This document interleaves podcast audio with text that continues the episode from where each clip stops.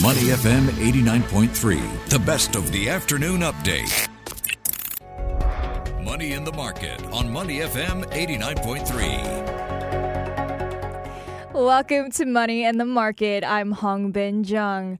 The dollar has rebounded today as strong U.S. retail data casts doubt on the recent narrative that inflation is in retreat, but it has been weakening as hope rises that U.S. interest rates will slow down. So to give us more analysis on this, joining us on the phone today for Money and the Market is Jeff Ung, Senior Currency Analyst at MUFG. Jeff, welcome back to the show. Hi, good afternoon, Hong Bin. Good afternoon. So, the dollar, it seems to be weakening. I mean, not today, but it seems to be weakening in several recent days as hopes are high for the U.S. Fed to slow its pace of interest rate hikes. Is this the end of an era for the King dollar? Well, I think I see more dollar stability in the immediate month ahead. Mm-hmm. I think right now, markets are currently finding their pricing towards how the US dollar will be moving.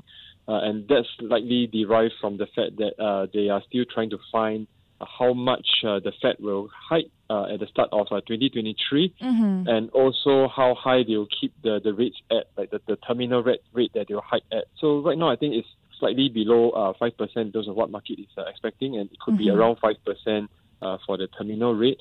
But I think as these expectations shift, I think we could still see some bouts of dollar strength as we have observed in the session today. So I would say that the King dollar is going to weaken and reverse back to its start of the year levels. But it could still stay strong for now and find its direction in the coming month. I see.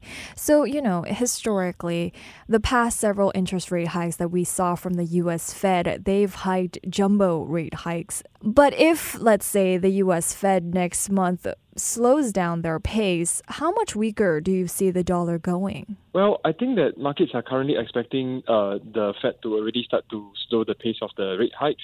So possibly for December, it's a 50 basis point rate hike instead of a 75 basis point. So I think compared to history, is still massive because usually they hike by 25 basis point. Right. But I think, if there's more hikes in the first quarter or even the second quarter of next year, then I think there could be some more dollar strength going forward. But I think the good part is that, as we mentioned, the inflation is stabilizing, and perhaps that's why markets are hoping that the Fed starts to look into slowing the pace of rate hikes going forward. Okay. Do you see a change in trend currently when it comes to trading in the U.S. dollar? Are people still holding onto the strong dollar, or are more people buying cheaper currencies with the U.S. dollar? Yeah, I would say that right now there's been some relief rally for some of the other currencies, especially some of those that's underperformed, like the ringgit, the peso, and also like the euro, the pound. There's been some change in trend in terms of the levels as well, especially the yen. I think that has retreated by quite a fair bit. But as mentioned, there could still be some risk aversion, or there could still be pockets of dollar strength in the coming month. So I think it's still likely to be volatile for the time being. And, due to the strength of the U.S. dollar, we've been seeing a basket of currencies weakening tremendously. Are the other currencies now recouping their losses? Indeed. But, of course, it's really from a very large level. Because at one point of time, I think you've seen that the yen was more than 20% down, close to 25% even, and for the Korean won, close to 20% as well. So with some reversals, I think most of the currencies are perhaps less than double-digit kind of a weakness against the U.S. dollar, but some are still more than double digits down against the U.S. dollar as well. So some rebound, but it's a very small partial reversal of the King dollar over the past year. Okay. But how long do you think it will take for these currencies, such as the yen or the yuan or the Korean won, to regain their strength? I think it will take some time, depending on which currency that you are talking about. In terms of the yen, I think there's still a lot of central bank divergence story, and same for the yuan as well, because both of these central banks, the Bank of Japan as well as the PBOC, They've continued to keep their monetary policy accommodative to support their economic fundamentals at this stage. Right. Whereas even if the dollar, or rather the Fed, doesn't hike more, its interest rate is very high yielding at levels, 4% at this stage and close to closing on to 5% going forward. Mm-hmm. But for some other currencies like the Singapore dollar, I think we really had quite an aggressive kind of monetary policy strengthening the Sing near. So yeah, for the Sing dollar, perhaps it will take a much shorter period to see the Sing dollar regain the strength compared to let's say the yuan and the yuan. And yeah, so it depends on which currency, I suppose. No, I mean the U.S. dollar also, the strengthening path of the U.S. dollar, it's not that great as before at the moment.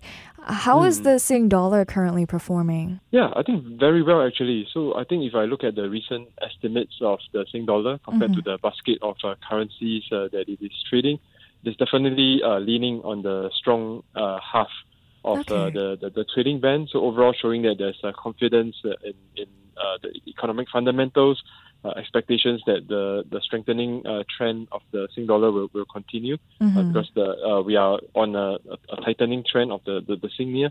So I think that's going to support the Sing dollar no matter whether there's dollar strength or dollar weakness.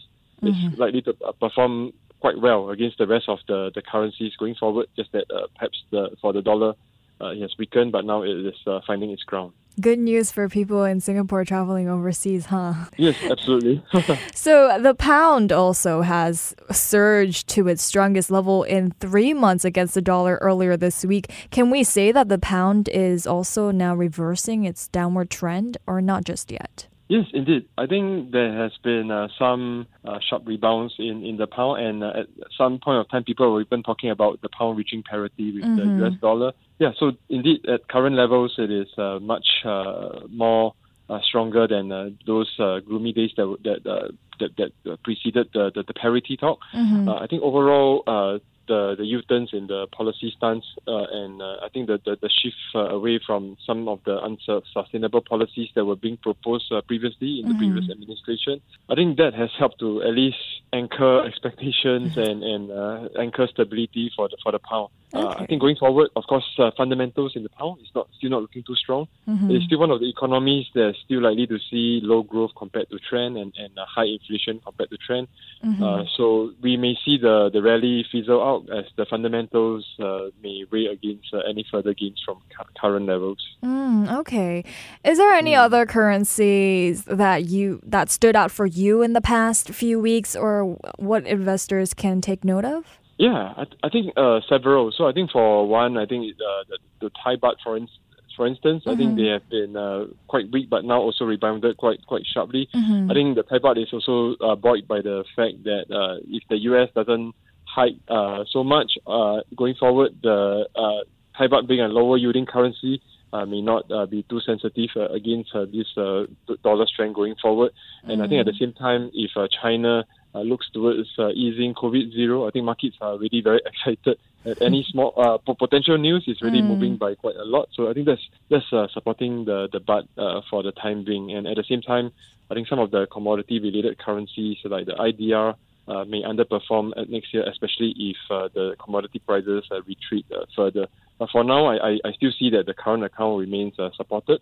So the fundamentals should still cause the Indonesian rupiah to be relatively stable compared to perhaps some upside pressure or rather some downside pressures against the US dollar previously. Okay, well, thank you so much, Jeff, for joining us today. Thank you.